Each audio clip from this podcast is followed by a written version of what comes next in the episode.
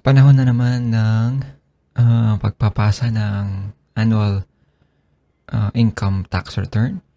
And so nag-aanda, natang- nakatangkap na kami because uh, our company utilizes substitute filing, which is basically uh, company na mag-file ng I T R for you.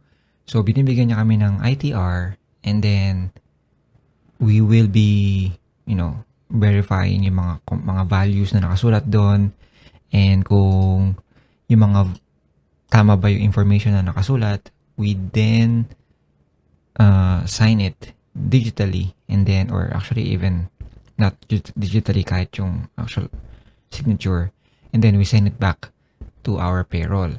So, so that's the case. Okay, so there's no information whatsoever required to be sent out via email, because everything is done through a portal. And then, I think that's around, what, Monday or Tuesday evening. It was very quiet. Wala nang issue. And then, suddenly, someone replied to all. And then, attached siya ng payslips. And the thing is, it's a zip file. It's not just one month of pay. Okay? So, it's around, I think, I, I, uh, I opened the, the attachment, the zip file, but I didn't open the, the, the documents because, uh, you know, the nature of it. Um, so, yes, so yung, nang binuksan ko na yung, um, zip file, it's five months of payslip. I was like, no, I just had to, just had to delete it because, uh, you know, I don't want to. Yeah, but still, I mean, we we might be able to talk about that in a, in a separate um, episode, kung whether you're supposed to open or it's okay for you to open an email that is not, you know, something that you cannot, that you're not supposed to see. But in this episode, we will be talking about, uh, you know, something about, you know, replying to everyone. Okay, kasi yung email na yun, um, it could be to for to for someone else, but it just so happens na siguro na-click niya yung reply to all and na-send not just on a certain group but to all Philippine employees.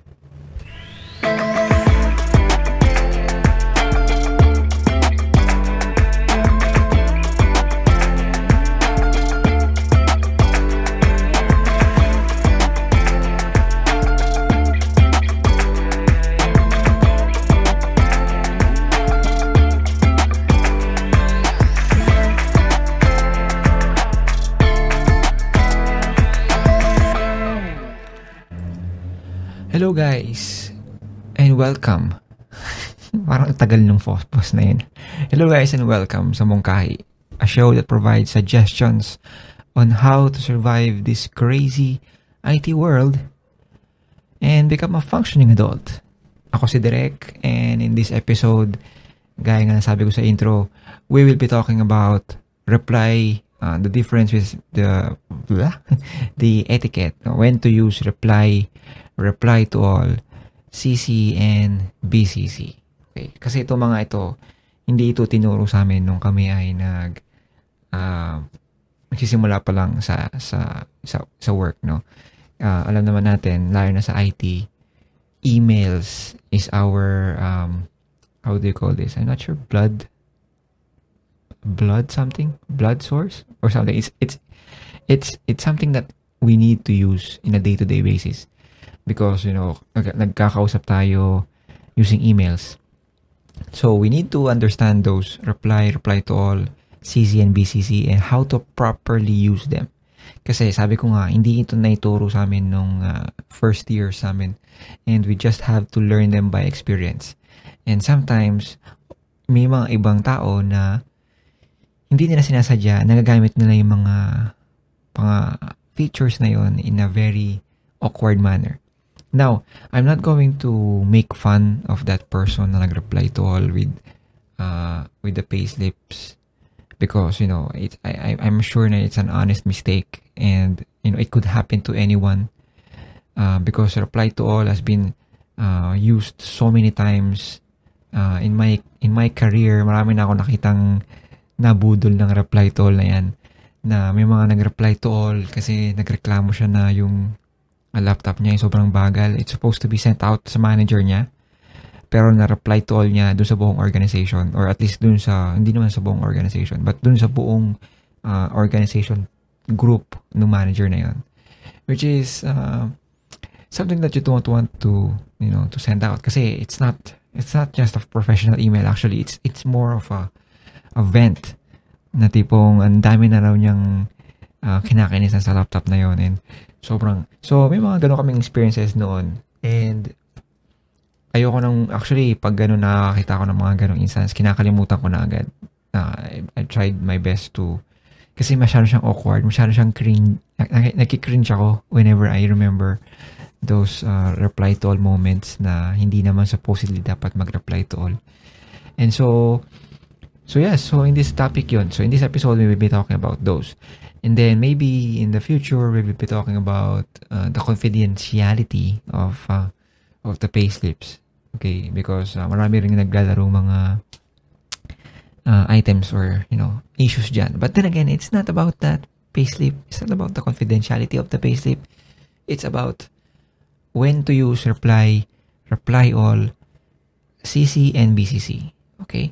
So, maraming beses kasi pagka nag, tayo ay nag, nag, uh, magsasend tayo ng mga emails, usually ah, may mga nakaka-copy, no? May mga tao na naka, nakalagay dun sa sa emails. Okay, so meron dyan, meron tayo, pag nagsasend tayo ng email, usually ah, meron mga tatlong fields or minsan apat or fine, apat. So, first is yung to. Kanino mo isasend yung email? So, sino dapat yung makakatanggap or sino dapat yung dapat nakakakuha ng atensyon sa email mo? Okay? Second field is C C. Okay, so dito na, isingitan muna natin yung mga yan. C C is carbon copy. Okay, so pag sabing carbon copy, it's more like uh, you are letting other people know na you're engaging uh, those people na nasa two na field mo. So, let's say uh, nag-escalate ka and kailangan mo nang makuha itong information na to. So, ang ideally or uh, not ideally, but usually, ang nangyayari is, mag-send ka ng email doon sa tao na nasa two, and then yung nasa C C or nasa carbon copy is yung managers. Okay, so sino yung mga managers na gusto mong makasama? So, kung mag-escalate ka ng isang issue, ang mangyayari niyan, oy, ano ba to? Ba't di mo ginagawa? Or something. Something around, around, along those lines. So, you send it to the person na nasa two, and then nasa C C mo is yung managers para alam din nila na o nag- nag-escalate ka na, and they will do, sometimes they will uh, intervene and they will, you know, ask the the persons in the two uh, field na to umayos na, I mean, gawin na nila dapat gawin. So yun yung C C, okay, or carbon copy. Now, another line or another field sa email na hindi natin masyadong ginagamit talaga kasi hindi naman talaga siya sobrang ginagamit madalas is yung B C C or yung tinatawag natin blind carbon copy. Tama ba? Blind carbon copy? I'm just gonna check. So, yeah, I think it's correct. It's blind carbon copy. So, carbon copy C C. So, basically, makikita ng uh, makikita ng mga nasa two kung kanino pa nakasend yung email. So, okay. So, kuwari, nagsend ako ng email kay uh, General Luna. Tapos nakasisi si Emilio Aguinaldo. So, pag natanggap ni General Luna yung email, may, malalaman niya na may kopya din ng email na yun si General Luna. Okay? Kasi nasa C C, si, sorry, nasa C C si Aguinaldo. Yun yung ibig ko sabihin. Sorry, ulitin natin. So, pag natanggap ni General Luna yung email, malalaman niya na merong, meron din kopya ng email na yun si Aguinaldo. Okay? So, yun yung C C. Now, kapag sinabi natin blind carbon copy or B C C, so, kunwari, nag-send ako ng email kay General Luna, naka-C C si Aguinaldo, pero nilagay ko sa B C C si, let's say, ano, um, Apolinario Mabini. Hindi ngayon malala. Pag natanggap ni General Luna yung uh, email, ang alam lang niya, uh, may kopya ng email na yun is si Aguinaldo. Pero hindi niya malalaman na may kopya pala ng ganun si Apol- Apolinario Mabini. Okay? So, bakit natin ginagamit yung B C C? Ginagamit natin yon kapag gusto nating uh, mag-send ng email sa certain people na ay nating, na gusto nating parang ma-F Y I sila, pero in such a way na hindi ay natin malaman nung ibang tao nakasama para siya sa email. Okay, kasi minsan may mga confidential emails kasi na ay natin ma-forward uh, or ma-replyan. So, isa rin to sa mga actually mechanisms na ginagamit kapag yung mga tao medyo happy trigger, uh, trigger happy sa reply to all. So, ang ginagawa nila is, uh, nilalagay nila sa B C C yung email, mailing list nung, uh, yung mailing list ng sinisendan nila. So, instead na ilagay nila sa two, kuwari, yung organization ng Katipunan, instead na ilagay nila sa two yung, uh, yung mga email address na yun, nilalagay nila sa, sa B C C. Okay? Tapos, ang ginagawa nila sa two, ang minsan nilalagay nila, yung email din nila. So, ngayon, pag nasend, na mga, nasend mo sa mga tao yung email, hindi na yung makikita ngayon yung mga email addresses ng mga nakatanggap. Okay? So, ngayon, pag nag-reply to all ako, mag-reply to all lang ako dun sa nag, nag-reply or nag-send ng email. Okay? Isa rin to sa mga ginagamit, uh, isa rin sa ginagamit na use case for B C C is, kuwari, mag-send ka ng information, pero ayaw mo masend, ayaw mo malaman ng mga tao kung kanino mo sinad yung email. Kasi totoo to, to, to lang, email addresses is as good as a mobile or phone number. Okay? It's a very personal information. And so, you need to protect that. Kasi, pag nalaman ng lahat ng tao yung email address mo, they will send you emails, even if hindi naman dapat.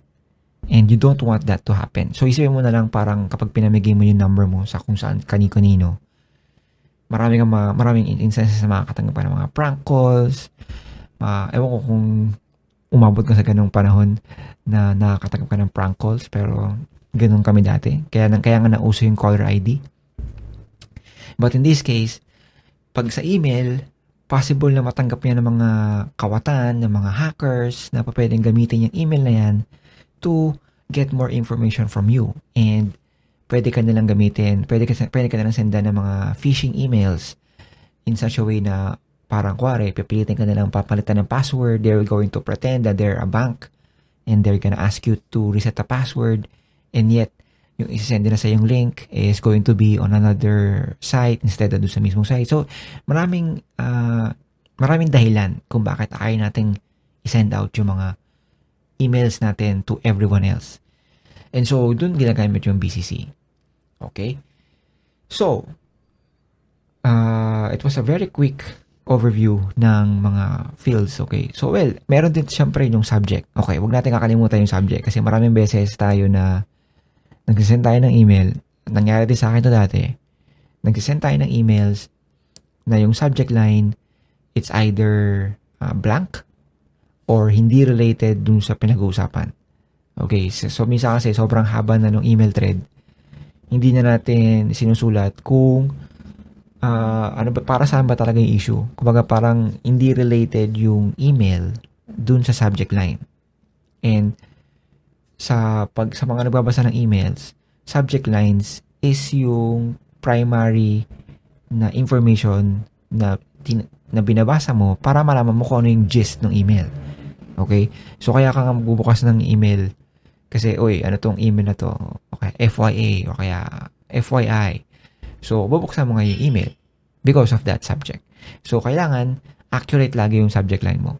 Na ito yung uh, ito yung gusto mong sabihin. Okay? So, nasabi na natin yung five fields, four, four, four fields. Two, binibilang mo talaga. So, yung four fields ng email. Okay? Siyempre, hindi natin sasabihin yung text field kung saan mo sinusulat yung email kasi automatic na yun. Alam mo na yun. Pero yun yung importanteng fields.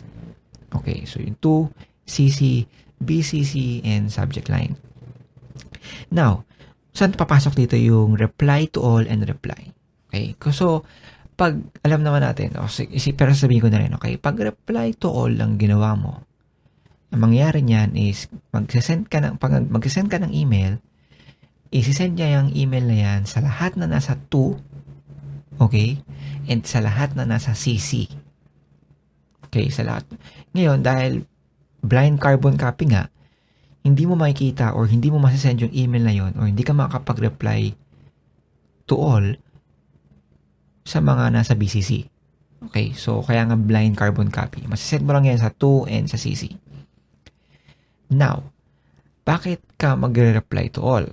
Okay, so magre-reply to all ka lang, you have to you have to ask yourself a series of questions before ka mag-reply to all. Okay?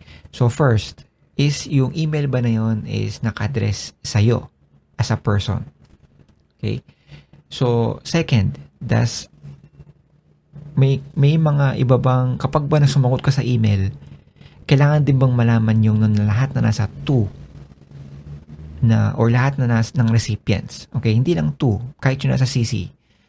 Kailangan ba nilang mala- marinig yung rep- response mo? Okay? Pangatlo, mako-confuse ba or malilito ba yung mga recipients kung hindi nila matatanggap yung response mo? Okay? And actually, yung uh, yung ibang questionnaires is almost always about the recipients kasi ang kaya ka magre-reply to all is because yung mga uh, yung mga sasabihin mo o yung isasagot mo dun sa email, sa original email is applicable din sa kanila or dapat din nilang malaman. Okay?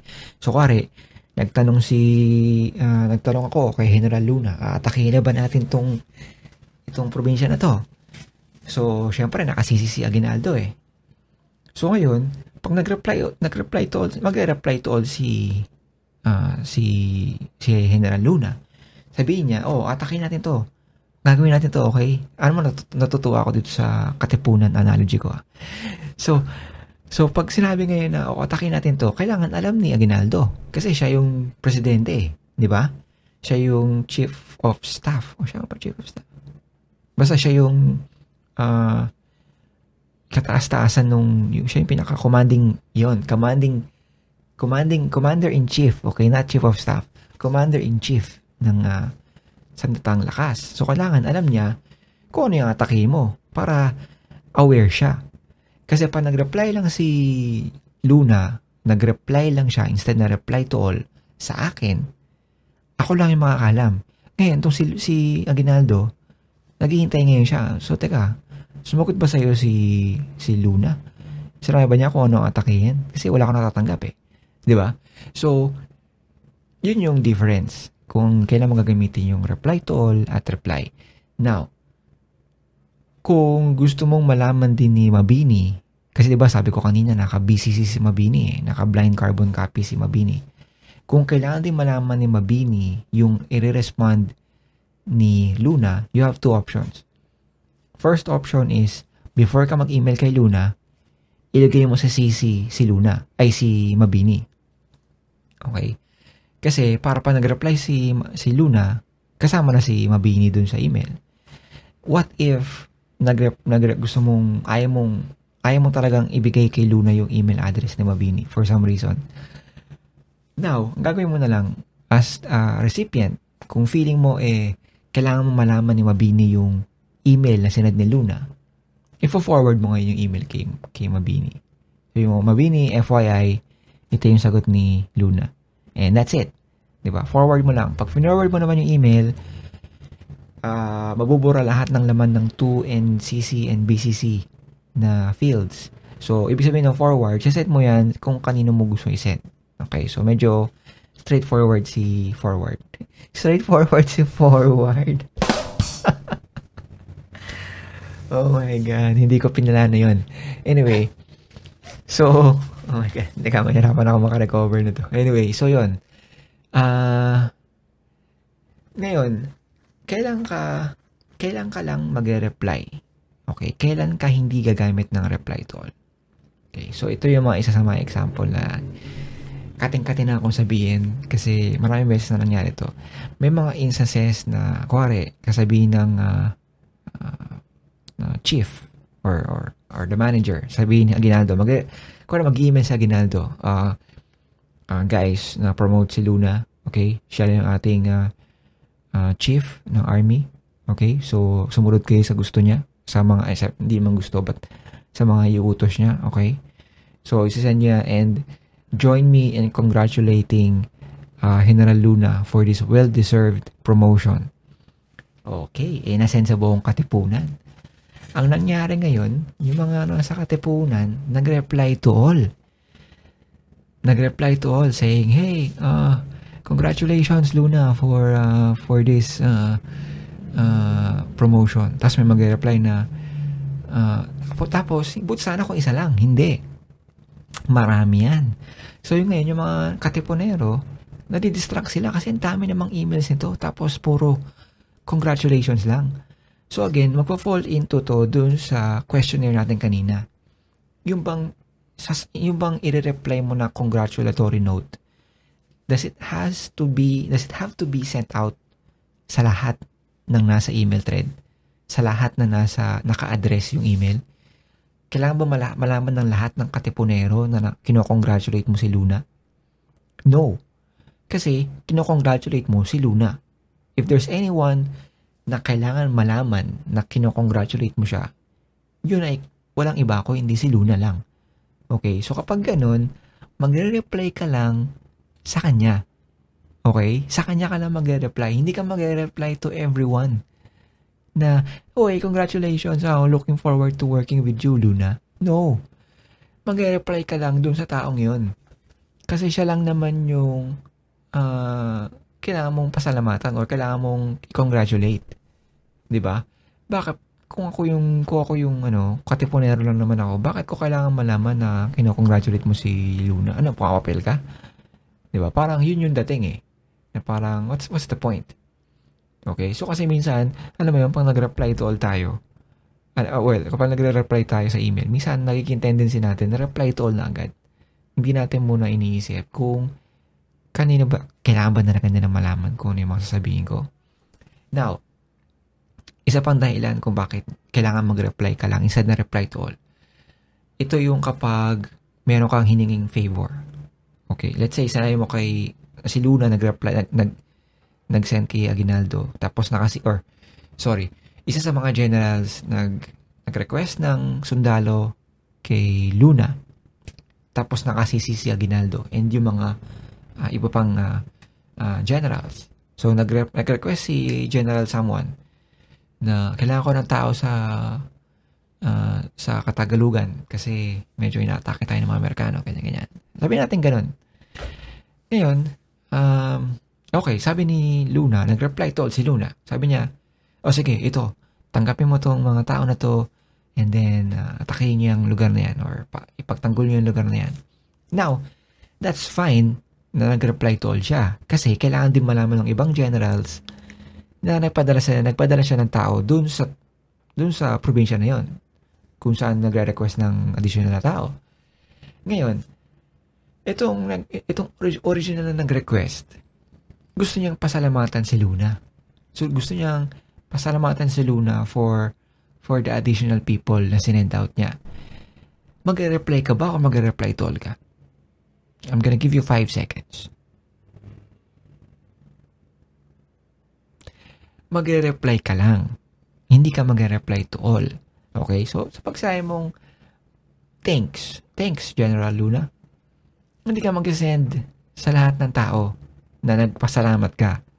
Okay? Kasi hindi naman hindi naman kailangan pasalamatan sila lahat. Ang napadala sa'yo si Luna eh. So, ang pasalamatan mo is si Luna. Sa kanya ka lang mag-reply. Okay? So, nakita niyo naman yung mga scenarios kung kailan ka lang mag-reply to all at kailan ka lang mag-reply.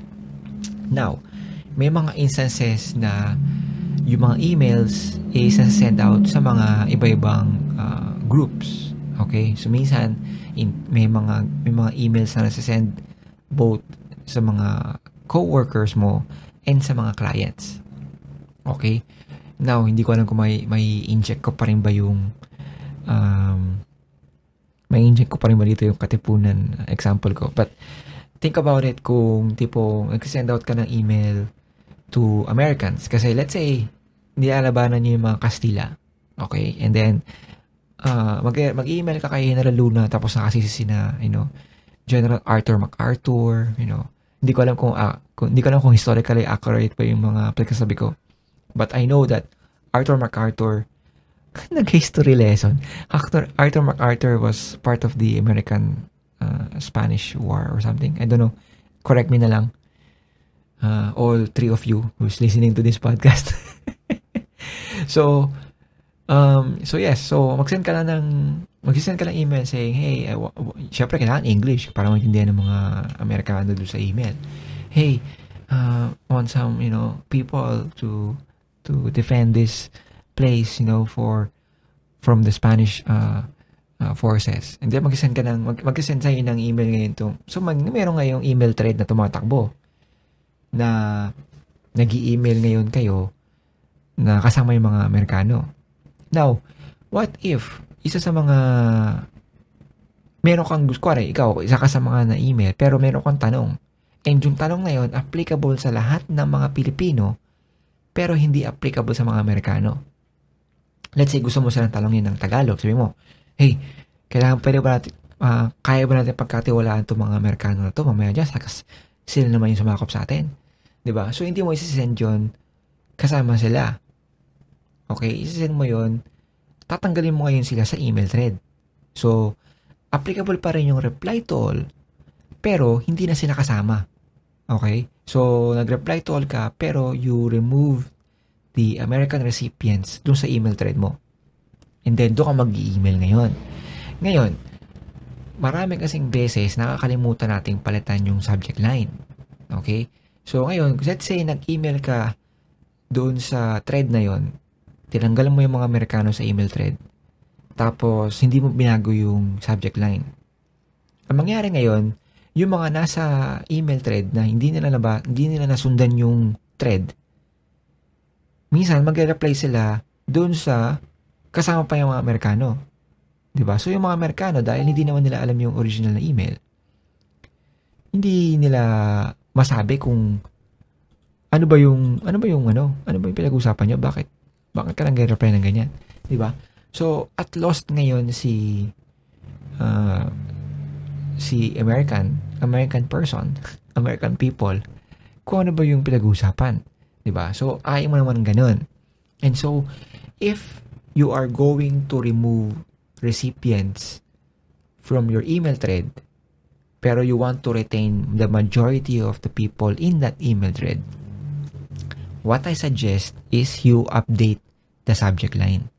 Okay? So, ang ginagawa ko dyan is, kapag gusto ko uh, internal lang sa company, so wala yung mga clients, so, ang gagawin ko lang doon, nalagayin ko lang sa email thread, mag-append lang ako doon, internal. Okay? So, let you can say, company internal, you know, uh, company only. Pwede yun. Para ngayon, kapag nabasa ngayon ng mga recipients mo, yung mga emails, let's say, matagal na nakalive yung tao, tapos pagbalik niya, ang daming email thread. Alangan naman basa-basahin yung isa-isa. So, well, option niya yun, kung gusto niya gawin yun. Eh, what if ayaw niya basahin sa isa. So, gusto lang niya basahin eh, uy, bakit may meron ditong internal lang? So, pag binasa niya yung internal, ah, okay. So, mga, sa mga tao lang to within that company or sa Katipuneros, mga Katipuneros only, di ba? May mga ganong email, buti pa sila, may mga email sila. What if, no, kung merong email na nung time na yun? Anyway, so, yun lang yung aking uh, suggestion. Basically, that's a very quick episode about email etiquette. I mean, mer- yung aking, uh, I think it's first or second episode ko of this podcast is all about email etiquette. But in this case, I am drilling or I'm deep, uh, I'm diving uh, deep into the reply all and reply. Kasi yan yung madalas nating uh, nakakalitaan kung paano gagamitin. And sometimes it's it's harmless. Okay, but sometimes it's also uh, a burden for someone kasi especially if hindi naman siya dapat kasama doon sa email, especially sa I T. Okay, I'm gonna give a real life example. Let's say nagkaroon ng escalation about, you know, doing this and doing that, and yes, nag-reply to all ka na saying, hey, yes, I'm going to take care of this, okay, just letting you know, and that's it. Now the problem is they're gonna ask you questions and then you're gonna respond to those questions na technical in nature. Okay, tipong code level na, tipong nag-i-email ka na ng mga codes, nag-i-email ka na ng logs. Now, those those are the times, or those were, yun yung mga instances na you have to remove the managers or the or those na hindi naman technical. Okay, kasi parang you already notified them that, you know, you're working on it, you're working with those people, they're aware of it na. And the, that's the that's the only thing that they need to know. They don't need to know the details because they're also dealing with something else. No, hindi lang naman ito lang yung issue. And so, if there are times na you have to, you know, reply or give details, like just nag-solution mode na kayo, you have to remove the managers. So, you know, just to spare them of the, you know, the spam, because it's kind of, because kung hindi nila binabasa yung email, kung hindi naman nila kailangan basahin yung email, it's a spam. Okay, so now let's say gusto mo magbigay ng status update. Ang ginagawa ko dyan, magre-reply ako, you can either re-add those people back onto the latest thread, or you reply to the original thread kung nasa nandun sila before you remove them. And then, sabi mo lang na, hey, this is status, ito yung ginawa namin for the past few days. Oh, just letting you know na ito yung status. So, yun lang yung isa sa mga instances na ginagawa ko usually kapag nag- nag-i-email ng mga ganyan. Kasi, again, hindi kailangan malaman ng mga, mga, ng mga managers na you are exchanging logs, like the actual logs. Kasi, syempre, minsan mag-send ka ng uh, logs na tipong megabits or megabytes in size. Uh, syempre mga managers, sobrang dami na lang email, tapos makakatanggap pa sila ng ganun. Syempre, di ba, consideration lang din yun sa kapwa natin, na tipong, hey, uh, instead na i-flood natin yung inbox nila, na hindi naman nila babasahin din yung email in the first place, might as well just keep that email thread, you know, to those na kailangan malaman yung uh, nangyayari, or yung conversation, or who are those people that need to be in that conversation. Parang ano lang yan eh, parang um, parang sa conference lang yan eh, di ba? Pag nasa loob kayo ng meeting room, ang gusto mo lang nakausap doon, or ang gusto mo lang na part ng conversation, are those people involved, di ba? Hindi ka naman magsasama ng receptionist sa isang meeting na ang pag-uusapan nyo eh project, di ba? Hindi ka naman magsasama ng guard sa meeting para lang pag-usapan niyo yung mga deadlines, di ba? So pag ganoon, uh, keep the keep a smaller uh, group in that email thread. Okay? So, yes, I hope na nabigyan kita ng kaliwanagan sa mga reply all, sa reply, sa mga fields ng email. Uh, if you have questions, let me know. Now, Uh, I'm going to prepare another episode in the future. I'm not, probably not next week, but probably in the future. I'm going to ask you a question. Do you think kailangan malaman, or kaila, kaila, do you agree? Nahirapan ako magtanong, di ba? Do you agree na salary should be confidential? If so, why? If otherwise, why not? Because Uh, pag-uusapan natin yan, gagawa ko ng special episode, so, so, so, so. Gagawa ko ng special episode about that, because I have just come through, uh, because dahil nga doon sa recent incident na mayroong accidental exit ng email or ng payslip, uh, napaisip ako, if, you know, salaries are, I know naman na salaries are confidential, but it's not clear why. Okay? But, so, it's clear kasi, you know, you want to keep your salary kasi that's a personal information. I understand that, di ba? You have, you have your freedom, or you have, you have a choice to keep that information to yourself. Pero may mga kilala rin kasi ako nagsisend na parang openly na sinasabi nila yung sweldo nila.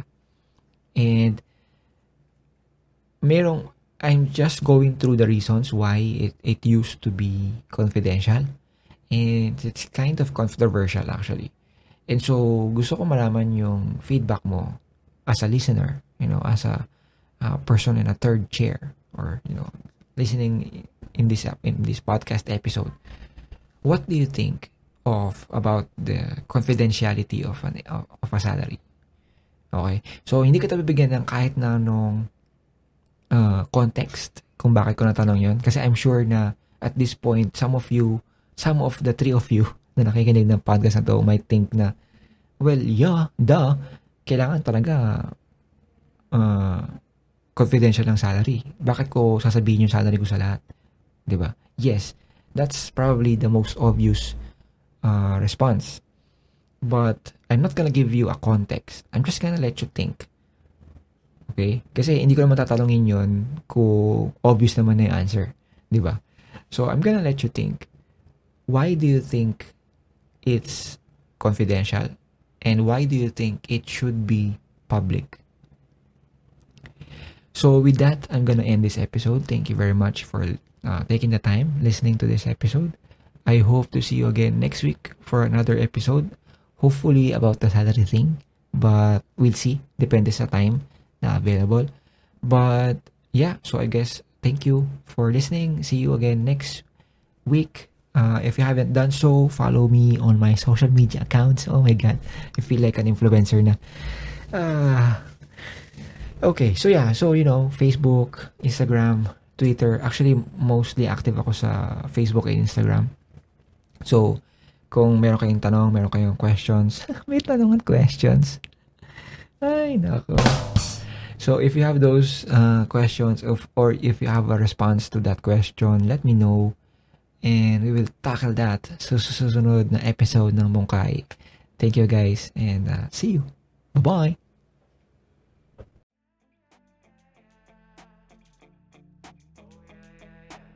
Thank you for listening to this episode of Mungkahi.